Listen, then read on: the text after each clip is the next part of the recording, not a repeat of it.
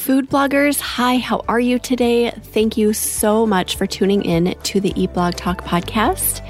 This is the place for food bloggers to get information and inspiration to accelerate your blog's growth and ultimately help you to achieve your freedom, whether that's financial, personal, or professional.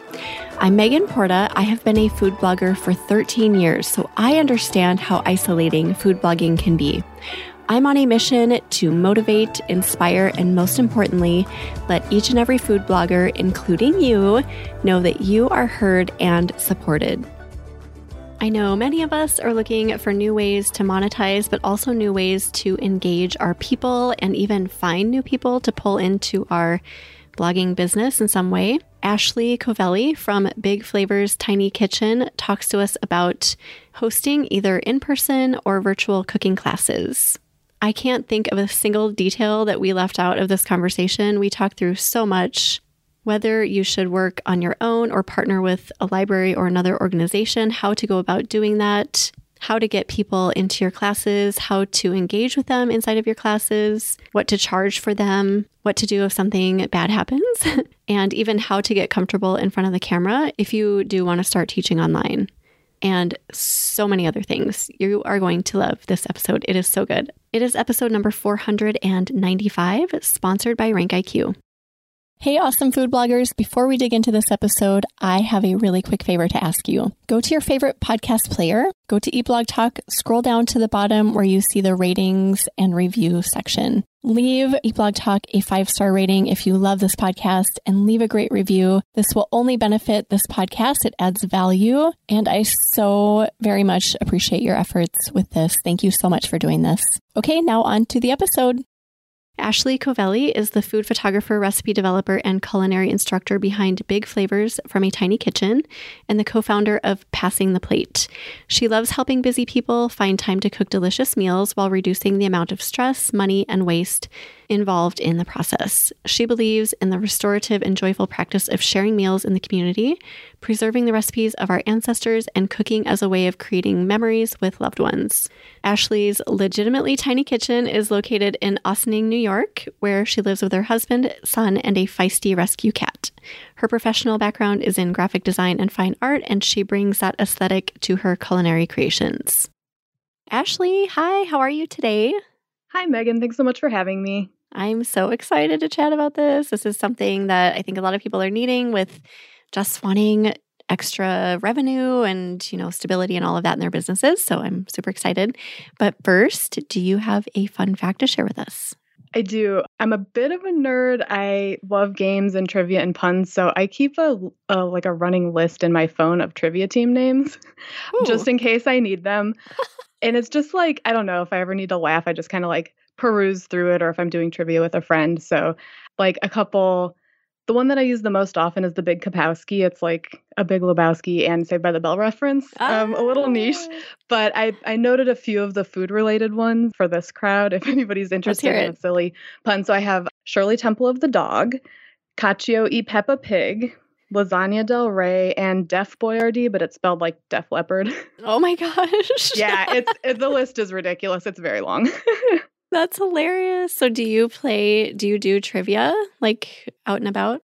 I love doing trivia. I did it more regularly pre-pandemic times. Now it's a little harder to wrangle people, but there are lots of local places that are trying to bring trivia back. So I'm oh. always I'm always down for some trivia. So when I see the really fun, unique names up there, I'll be looking for you, Ashley. yes, I'm everywhere. and then there's always the boring names, right? Like John, yeah. John D. Mm-hmm. Like, really? Couldn't you think of anything better than that? Yeah. Yes. Oh, I love that. Okay. You are here to talk about virtual cooking classes and how you got into that. And I'm really excited to hear your story with that. Do you want to talk us through your blog real quick first? Sure. My blog is Big Flavors from a Tiny Kitchen. And the first question everybody asks is do you have a tiny kitchen? I do. It's very small. And i started it back in 2006 so i'm like dinosaur age Whoa. when oh. it comes to food blogging. Just kind of as a creative outlet i had a graphic design job and i wasn't feeling very creatively fulfilled. So i was like well we have to eat. I might as well like try to make my food look pretty. So it was a hobby for a long time. And then over the years you know i started doing sponsored work and there's been a lot of iterations since those days And then eventually I had somebody at my local library uh, yoga class was like, I know you do stuff with food and you're so friendly. Like, would you ever consider teaching cooking classes? And I was like, absolutely not. I'm not interested. no. but but I came around to it. It was I started doing some in-person classes with that library and then word kind of got out and, you know, they were really happy with me. They knew me because I had gone to different programs at the library with my son when he was younger. So it was just kind of a fun, kind of fun way to get involved with the community. And then once 2020 happened, everything shifted virtual. And so that's kind of when that took over a different, like a different way of operating yeah. for everybody. Yeah. Okay, cool. I love that you were kind of not pressured, but encouraged into that. Like, yeah, hey, you'd be really good at this. And you were like, no, absolutely not. But you did it anyway, even though it seemed probably scary, right? Yeah, I mean, I had like back in high school, I taught daycare, so I was really comfortable working with kids. So I I started doing a lot of like teen classes at the library, and that's like a whole other level of interacting with people and making sure that people are being safe with the tools and everything. But it was a really like seeing them grow over the years and everything. It was like a cool way to get involved. And I did like a cheese board demo for new parents and like cookie decorating party and stuff. So it was a lot of fun. Oh my gosh, I love that. And I'm looking at your about page right now. That is like the ultimate charcuterie board. Oh my gosh, it's like an entire table.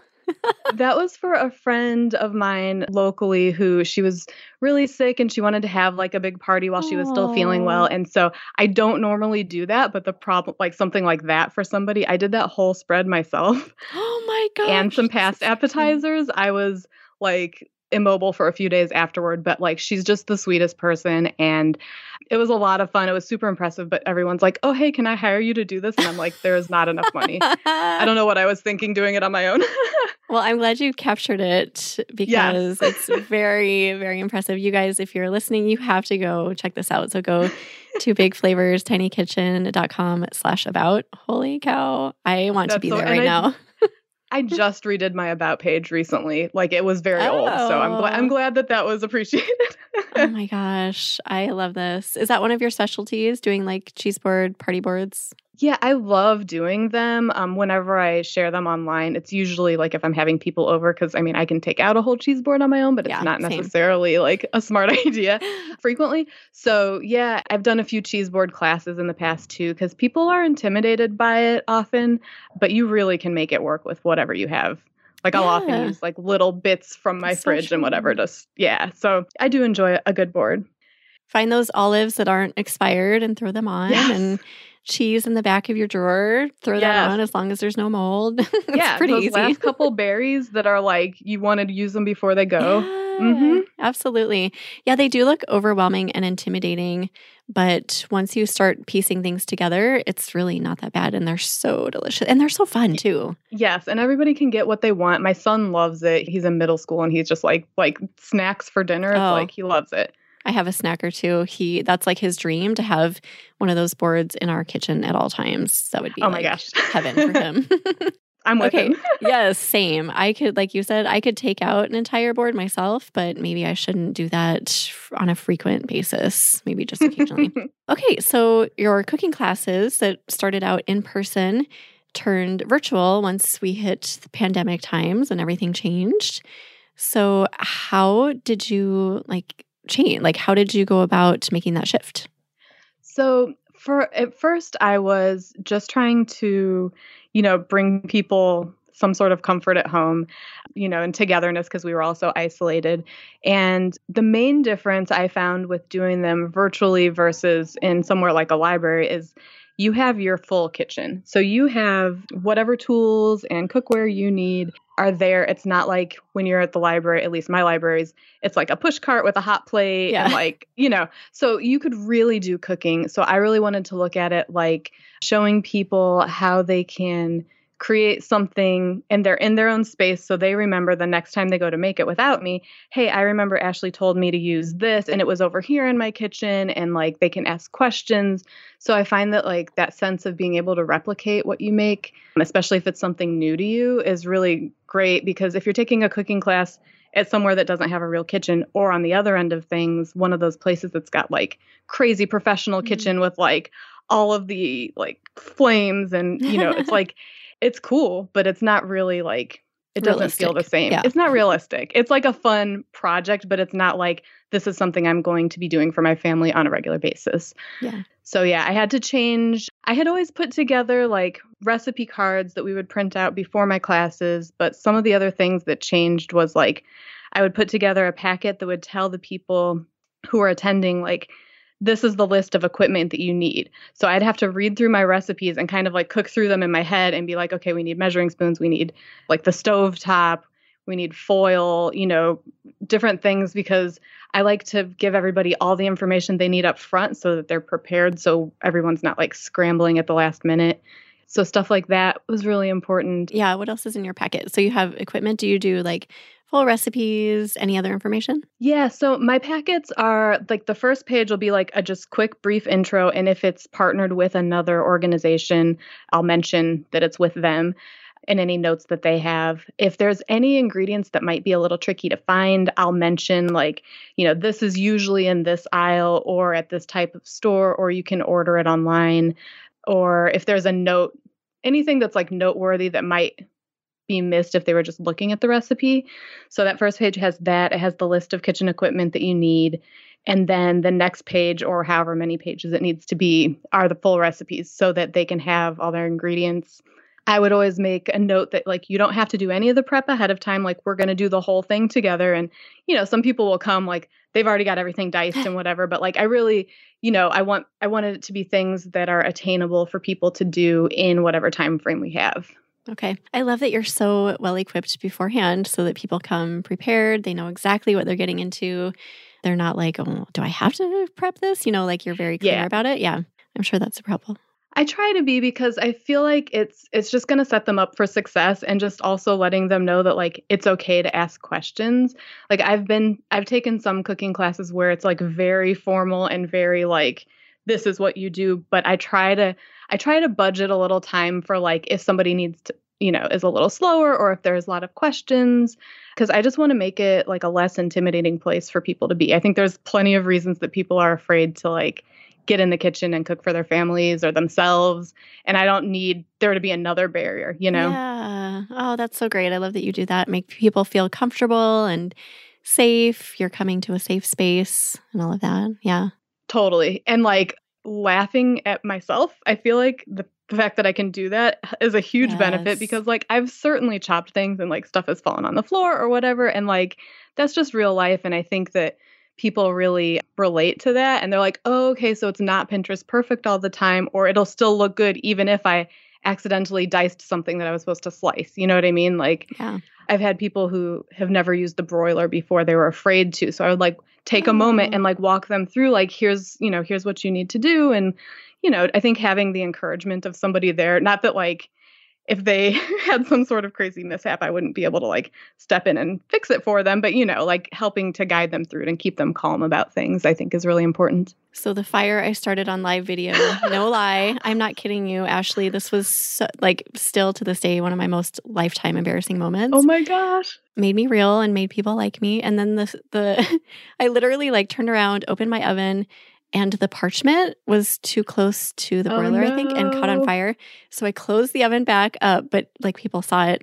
And then a few seconds later, my smoke alarm started going off. So I had to go take care of that. And it was, I literally stepped off camera and I was like, I just want to run away screaming and die. It was so embarrassing.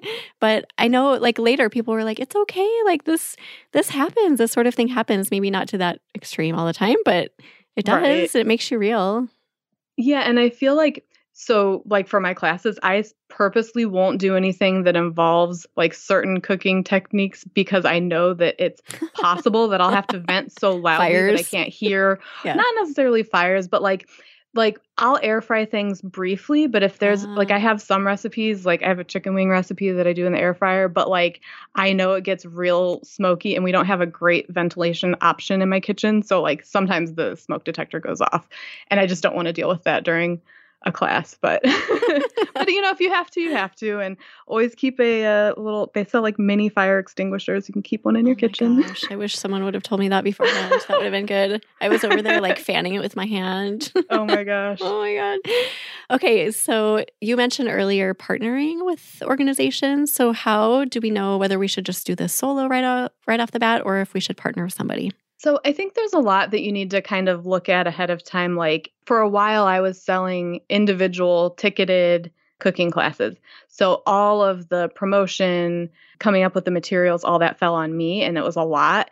And like sometimes I would have great sales, sometimes it wouldn't be as much or I wouldn't have as much time to focus on actually promoting. So when you partner with either say a company who wants to do like a team building exercise or like I partner with a lot of libraries, there's local community centers, things like that, or or just families like doing private classes. If you're partnering with an organization that has reach and they have people that they are already marketing to or they have their calendar online with their events, it kind of helps in a way because you don't have to take it all on yourself.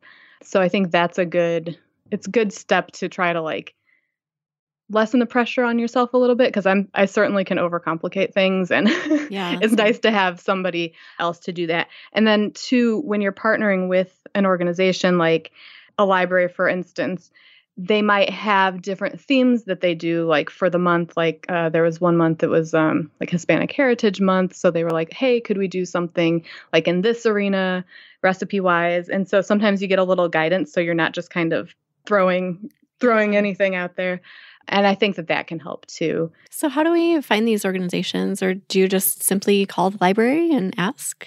So, well, I think a if you don't patronize your public library, you should. There's such great resources. I mean, especially like I, I always have loved books, but um, when I had a young kid, there's all these wonderful free programs.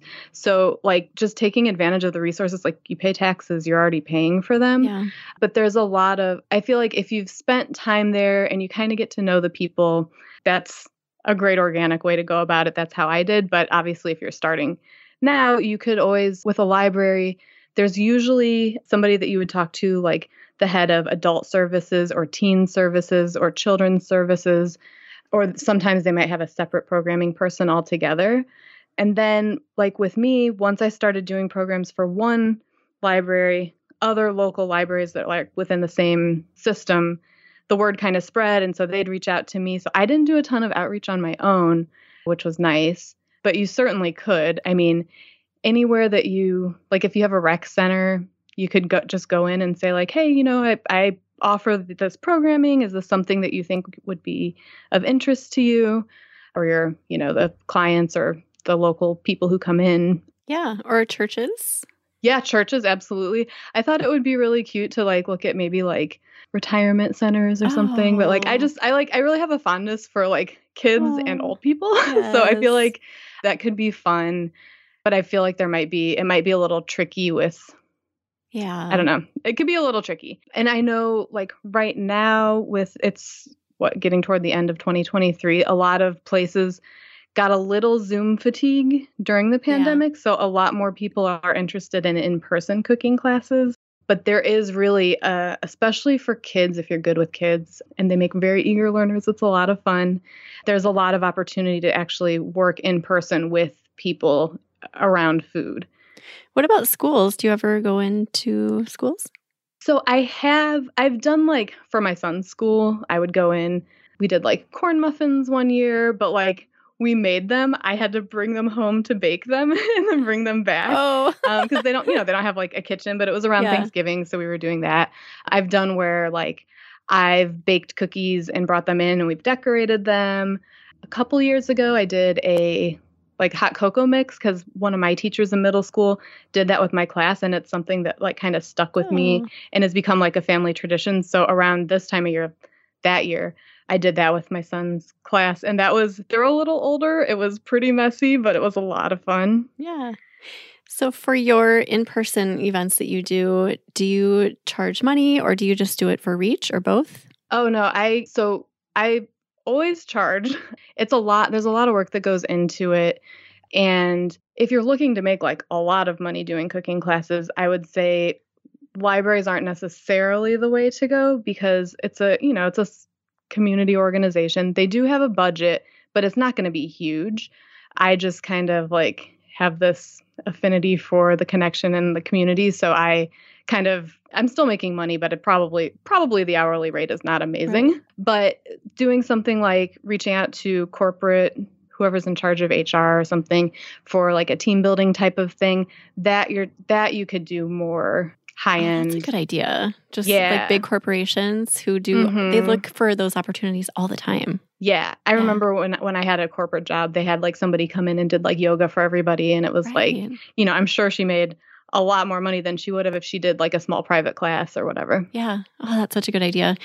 And if you live in a big city, you can just kind of look around like what what headquarters are there and just mm-hmm. reach out mm-hmm. to those. Yeah. Yeah. Okay, anything else about in-person classes? I think just being aware of like what what you're actually working with and the age of the people that you're working with because I've found younger kids, like elementary age, are actually way more adept often in the kitchen than oh. teenagers because they're not distracted by their phones. They're not like they're more eager to like learn and pay attention. They haven't hit that like that phase. You know, you have kids yeah. around. I mean, yep.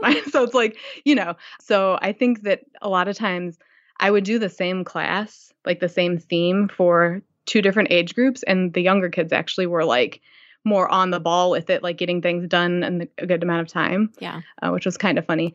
The other thing find out if if you're doing this like partnered with a place who's doing the setup and the dishes so like one library i worked with i did everything another one i would give them a list they would do the shopping i would come help them set the room up but they had someone who would do dishes because dishes is like oh. honestly one of the worst parts because it's it's so much cleanup so you know paying attention to that it's the bane of our existence as a food blogger, the dishes. We never we never get taught about the fact that there are going to be piles of dishes afterward. We're like, "Oh, this will be a fun job." Oh, wait. yeah, and if you're doing a class, whether it's online or in person, you have to like you can't really clean as you go so well because you're busy like, you know, walking right. people through things. So it's just like all at the end. oh gosh, that's overwhelming. Yeah, that's a good thing to think through in advance and even if you could bring somebody with you to maybe help with that. Yeah, yeah, for sure. I feel like getting like a high school kid or something sure. to just like, you know, Put but yeah, some of the, like some I am all about that. My son is like great with editing video. Oh, um, nice. like, yeah. Yeah, dishes dishes not so much, but know. you know, certain certain things you can outsource. I, it takes me a lot to get my kids to do the dishes without a very bad attitude. Are you tired of falling through the cracks as a seasoned food blogger? It's just assumed that once a food blogger gets to a certain number of years or a certain level of traffic, that they don't need resources or direction any longer. We're good, right? No, we're not good. This couldn't be further from the truth. Seasoned food bloggers need guidance and relevant information too. There are ways to find the guidance and support we need, such as high quality mastermind groups and retreats, but if those options don't align with your budget or your schedule, then you're kind of out of luck. We are relegated to sorting through all the information in Facebook groups when we don't know how trustworthy the sources of information even are. All of this is exactly why my friend Melissa, the blogger behind Mama Gourmand, and I have decided to put together a workshop style summit geared specifically toward advanced food bloggers. We are gathering no more than 50 people in Denver, Colorado in May 2024 to give monetized food bloggers the love and support they need and deserve. Go to flavormediasummit.net to get all the information you need about speakers, dates, our vision for the event, and to fill out an application. This experience is going to be highly valuable and one of a kind. We cannot wait to see some of you there. Many of the spots have already been taken for this event, so if this is intriguing to you, fill out an application today. Go to flavormediasummit.net, follow the link to tickets and application, and apply today. So the other thing though about working with kids, I mean, I I don't mind. I said I like trivia. I don't mind like throwing that in for adults too. But I would kind of build in like extra time for if it took them a while to get through something. But I'd come with like if we were doing like we did mini pizza bagels, I came in with like trivia about like the ingredients that go into pizza and stuff like that. So if you have something that's like baking, what are you going to do for the 8, 10, 12 minutes it's in the oven? You know, so there's going to Ah, be like yeah. dead time. So that's kind of something you need to think about. I've had like I did one where we were making um, puppy chow. Is that called Yeah. that everywhere? Yep. Okay. It was a teen class and that was in person and I had them like kind of trivia and like whoever would get the answer right got to pick like extra mix-ins, so like extra candy. So just kind of like gamifying things and making it more interactive so it's not just like we're mixing these things in a bowl and then we're waiting, you know? Yes, that's the awkward part. I didn't think Mhm. through before I did. I've only done a few virtual classes, but the few that I did, that was the part where I was like in my head, oh crap, what am I going to Mhm. talk about? So then I just was like, do you guys have any questions? And people started asking me random questions about like my blog, like when did you start blogging? And then like, wait a second, this doesn't have anything to do with the recipe. So thinking through that is probably good. Yeah, and you can always like ahead of time if you're like if you're doing a virtual class especially, I feel like this kind of lends itself if you have an ingredient that's either in the recipe you're making that you could just talk a little more about or like sometimes I'll be making something and I'll be like, "Oh, there's this other recipe that if you ever want to make something similar to this, it involves this ingredient and I like pull it out and talk about it like pomegranate molasses, just like something that's a little different Yeah. If I'm doing, especially with kids, if I'm doing like a dried or fresh herb, sometimes I'll show them, like, hey, this is what it looks like dried, but this is what it looks like fresh, or this is what a cumin seed looks like, and this is what it looks like when it's ground, stuff like that, just to kind of like involve other senses in it.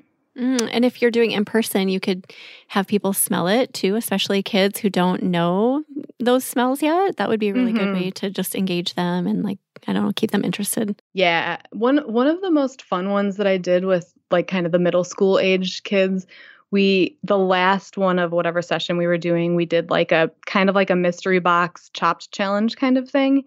And so we had all these bags full of different ingredients and we enlisted like four of the librarians to judge. So each team had like a certain amount of time to make whatever dish and then the librarians came in and like judged blind like which dish they liked best and it was just like I think we gave them extra points for like whoever took the most creative photo of it with their phone. So, you know, just like making it more fun and not always about following a recipe cuz following a recipe is important, but you can also have fun with things. yeah, and not just being the teacher lecturing, you're actually Mhm. engaging them. Yeah, that's huge, especially for kids. Yeah. Okay, anything else about in person? This is all so interesting. I love it.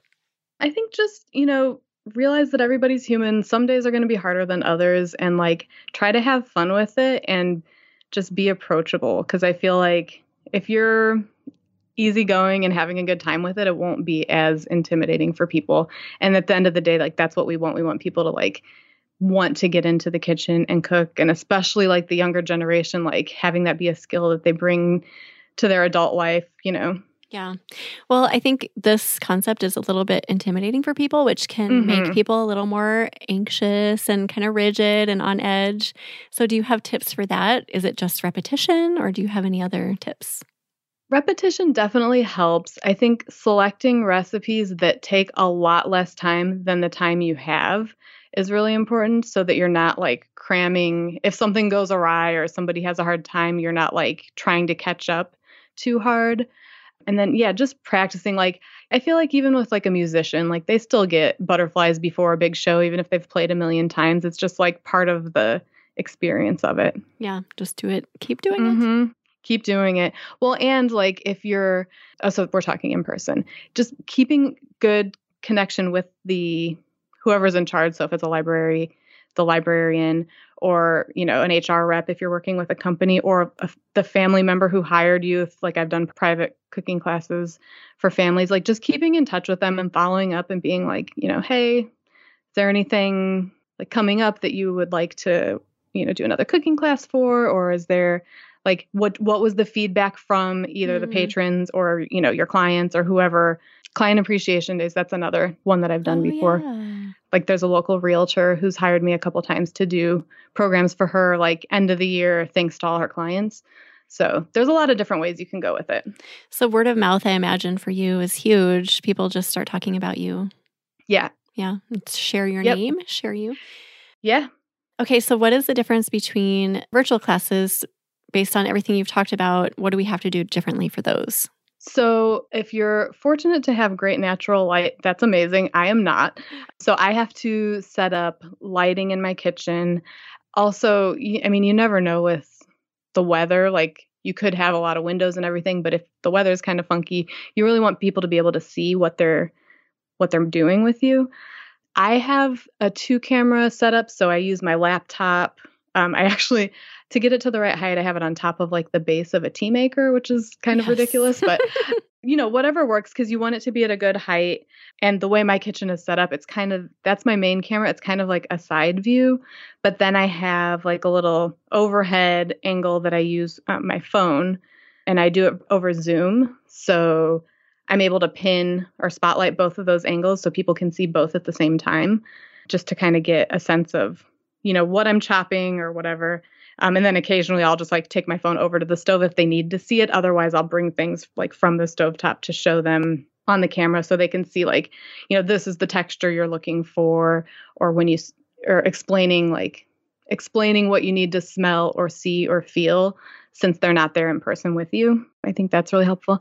And then I have a a lav mic that the receiver plugs into my laptop and then I clip it onto my apron I think if there is any other equipment. Sounds pretty simple. It's pretty simple. If you have an Ethernet cable, like plug into the Ethernet because your connection will be better. Uh, so I usually do that. That's a good tip.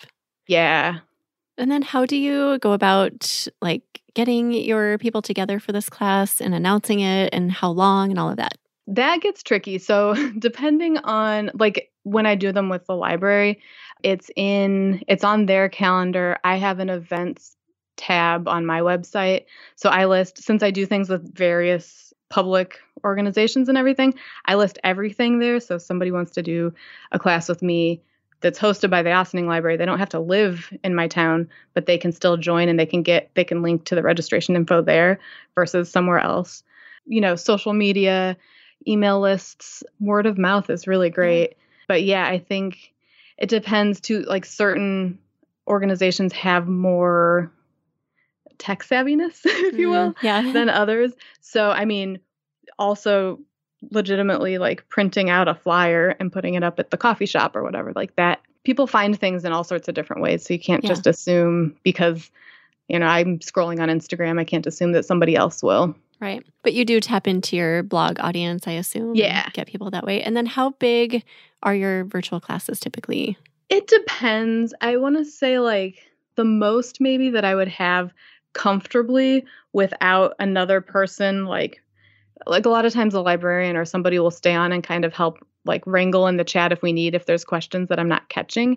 But I would say like comfortably like 20 people okay. is like comfortable if I'm completely solo. I could handle more depending on how involved the recipe is.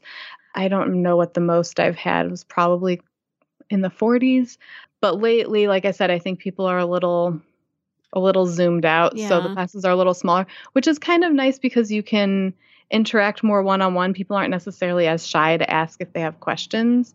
And then how long is a class? I suppose it depends on the recipe. Yeah. How, what like is there something that's too long? I like to do an hour, like as kind of the suggestion, but depending, like one of the client appreciation groups that I do, we do like an hour and a half.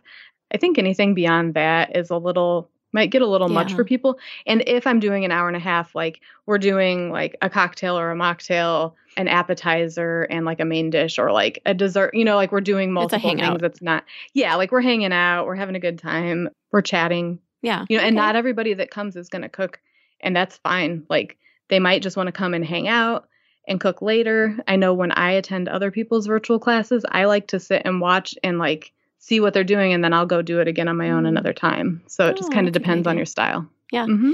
And then how do you sell tickets and what is a good price point? Oh, this is so I used to use air subs. That was the thing like 2020. It was so wonderful. And then it, they went out of business. I kind of stopped doing individually ticketed classes because it got clunky to do. The system that I had figured out was like a Gumroad like product yeah. listing. It was it's a little clunky, but like you can do it that way. I have had more success with like uh, selling the class to like a company or a private client okay. or whatever. And then so I'm making the same amount of money regardless of how many people show up on their end. I have had there was one like a kind of like a YMCA type of place that did like they paid me a certain amount and then they charged for tickets, which I thought was kind of strange, but because I was like, oh, well, are you making more money than what you're paying right. me? You're, you know, I'm doing all the stuff, but you know, it was their audience, so yeah. And I think price wise, I mean, it really depends. I there's a, like a like I was saying before, a corporate. You know, if Coca Cola wants to do a cooking class with you, like you're going to charge them more than you're sure. going to charge like a family in your neighborhood that wants to do cookies, you know? Yeah. So you kind of have to feel out who you're targeting and absolutely who you're working with. Yeah. Now, if somebody were doing it just on their own, like to their audience solo, do mm-hmm. you have a recommendation for pricing with that? I really I don't. I'm so bad with talking like money.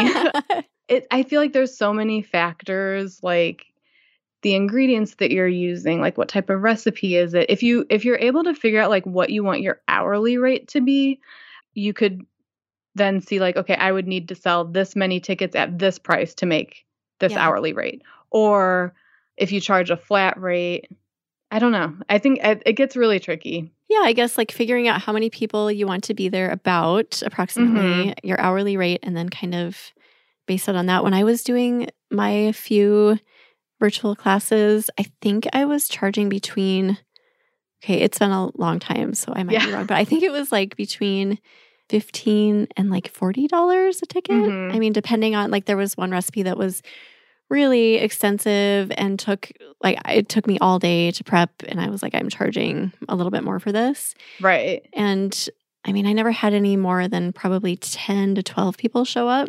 Mm-hmm. So I mean, that was decent, but Yeah. I, I want to say when I was charging per ticket and again, it's been a while since I've done that particular format.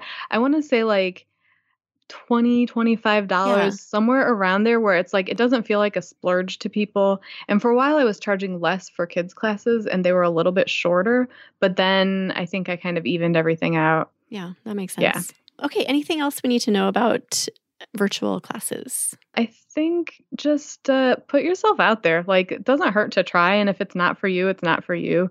And just like getting in front of the camera and just talking to it like it's somebody hanging out in the kitchen with you instead of like feeling like you're on a stage in front of a bunch of strangers is really important. That's a hard one. A lot of people don't do social media or video for this very reason. They don't want to be in front of the camera you know, I always was like I I went to art school. I always was into like like film photography, all this stuff. So I'm very used to being behind the camera, not in front of the camera.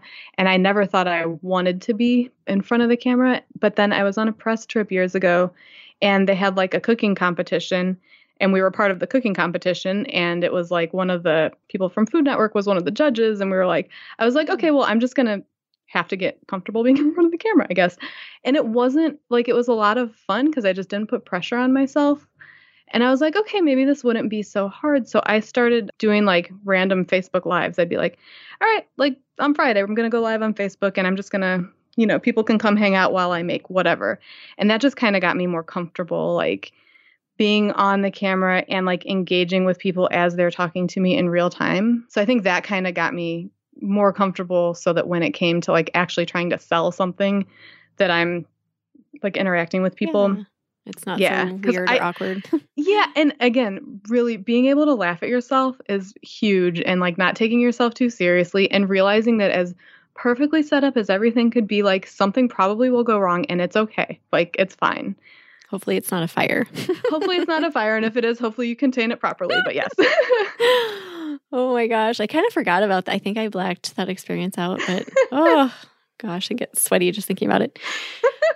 Okay. Any, I guess, thoughts about getting comfortable? I know like doing stories on Instagram mm-hmm. was one mm-hmm. way that I taught myself to get comfortable. Way back in the day, I was the most awkward person ever. I'd be like, Hi, I'm Megan. I am here to teach you about lemon curd. Like, what? Yeah. And I knew that I needed to change that. So I just started getting on stories and like as painful and awkward as it was, I just talked for like Yeah. one minute a week or something like that. Oh, totally. I think like I'm definitely like recovering perfectionist. So just like trying to let go of that as much as you can. And I think like for me, with realizing that live interaction is better for me than like scripting and like overthinking and overproducing because if you're live like it's just what happens happens. And like that's that's what it is. And the next time you can do something differently if you want. So if definitely doing instagram stories is a great way to do that. And if you if you're really paranoid about it if you don't just want to riff you could make like just a couple bullet points. Like don't write out a paragraph of what you're going to talk about because then you'll read it word for word. But if you just wrote like a couple things that you want to talk about and just like touch on those things and just see what comes up.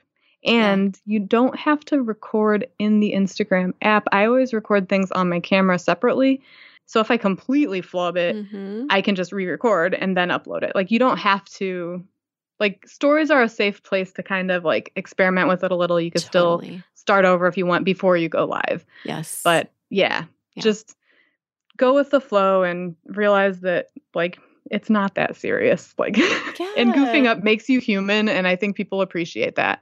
Like at the end of all my classes, I share a cooking class aftermath video just showing like what a disaster my kitchen looks like because people don't usually see that and I can't clean as I go when I'm teaching. So I get more comments on that than a lot of I love things. it. Like people are so like, "Oh my gosh, like I'll do your dishes. Can I eat your food?" It's like, "I wish." Oh, Like that would be a great. Yeah.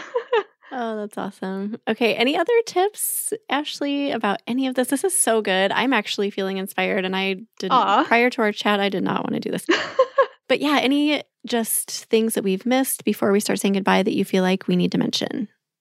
I think making sure that you don't overdo it because I definitely did like it's hard to say no when you have people that are interested in whatever area of your business, you know, whether it's like sponsored posts or uh, affiliates or teaching classes, like you just need to make sure that you kind of like protect your energy levels and that you're putting yourself into it like at a good level. So you're not I know I was doing like 7 or 8 classes a month for a while and it was too much. I had fun with it, but it was like physically it was a lot. Yeah. Especially keep in mind if you're doing a virtual class at home, you have your setup including whatever recipe testing, whatever like packet you're going to put together or recipe cards ahead of time, plus setting up your kitchen, plus doing the class, plus cleaning up after the class. So what's only a 1-hour class is really mm. a lot more work than that. So just keep that in mind when you're figuring out like what you want to charge and how often you can do it.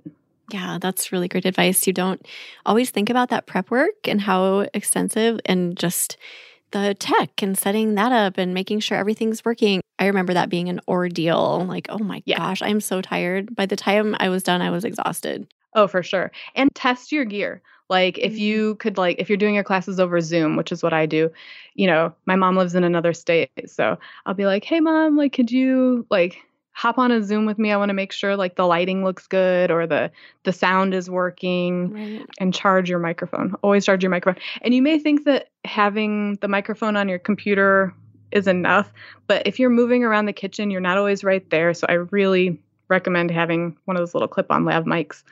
Yeah. And they're so easy. They're very affordable and they're very Yeah. easy and intuitive to use as well. Yeah, and I just I charge mine after every class that I teach, but then I also charge it again before every class I teach, just in case from sitting in the closet for Right, a week or know. whatever, two weeks. You never know. It's not going to hurt, and you don't want it to go dead. And but on the flip side of that, if you realize it's not charged and your class is about to start, don't panic.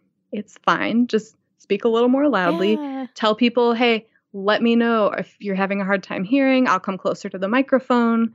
I usually tell people at the beginning of class, don't be afraid to ask questions. We're very open to feedback. I'm, you know, I want you to have success here. If I'm talking too slowly, which never happens, or too fast like a Gilmore girl, just let me know. I can slow it down. If you need me to like show something again, like just putting people at ease, I feel like especially if you're able to do that naturally, like in your everyday life, it hel- it's a big help. Oh, such great advice. Okay, I love this because this can be an additional stream of revenue, but it can also be a really great way to engage your people and pull more people in and get out in the community and meet new people and make new connections. So many good things yes. can come from this. Yes, and you'll be known forever as the lady who made the library smell like Belgian waffles, like for real. I love it. Thank you so much, Ashley. This was such a great conversation. Thanks Thank for your you, time today. Thank you. Do you have either a favorite quote or in words of inspiration to leave us with today? I do. I've this has been this quote. I didn't hear it from the original author when I first heard it, but it stuck with me forever. And I looked up who said it. Apparently, it's Penny Reid, who's an author.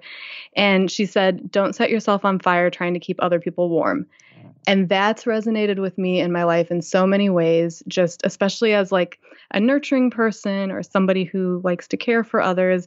It can be really easy to give everything to everybody and not maintain yourself. So I think being conscious of that and making sure that you're not doing too much just to try to make other people comfortable is really important. You have no idea how much I needed that message this week. Aww. I mean, this is like what my last season, my this season has been about for me, just like this very thing. So I almost got teary when you said that. I was like, no way. Thank you so much for and saying I that. I almost got teary hearing you oh. teary. it's Seriously. funny because like it's been it's been probably a decade since I've heard this, and at various times in my life, like it's come back and it just resonates on different levels all the time. I actually wrote it down, and I'm going to put it. I have like this system where I put things on post-it notes when I just mm-hmm. hear them and I need to be reminded of them. So I'm going to put that on a post-it note as soon as we're done talking, and I'm going to put it right Aww. here on my monitor. So thank you for inspiring me with that. And thank you I'm for so glad. chat. Yes, we will put together a show notes page for you, Ashley. If anyone wants to go peek at those, you can go to eatblogtalk.com forward slash big flavors tiny kitchen. Tell everyone where they can find you, Ashley. So you can find me on my website, bigflavorstinyKitchen.com. I'm on the socials at Big Flavors. And then I have this new side project that I'm working on with a friend. She's a genealogist, and we've teamed up. It's called Passing the Plate. So we have passingtheplate.org. We're doing, we've done a webinar, and we're doing a lot of things about like documenting your family recipes for future generations and just really connecting with family, whatever that means to you, whether it's your blood relatives, your chosen family, but just like really kind of nurturing your sense of like togetherness wherever you are in life because I feel like the world can be very isolating sometimes and just trying to bring that back, you know, oh, especially around food. So cool. When did you guys start that project? We've been trying to figure out for years how to work together. And um, we met in a business mastermind a million years ago. And just in October, we did a webinar. And then we got a really great response from that. And the ideas have just been kind of flowing. So we've got like a little workbook to help people collect stories behind the recipes as well as how to actually like document the recipes from people and we're just trying to get like all that cozy those cozy feelings back. I love that. What a great project. That's so cool. Yeah, thank you. And you can also find Ashley at Flavor Media in Denver. Super oh, excited yes. to meet you there in May. So I'm excited. I went to Denver for the first time last summer and it was oh. so much fun. Yeah. So it's an amazing fun. city. It's so fun. Mm-hmm. Well, excited to see you there and maybe a couple other of you who are listening too. But thanks again, Ashley, so much for being here. And thank you for listening, food bloggers. I will see you in the next episode. Thank you so much for listening to this episode of Eat Blog Talk. If you enjoyed this episode, I'd be so grateful if you posted it to your social media feed and stories. I will see you next time.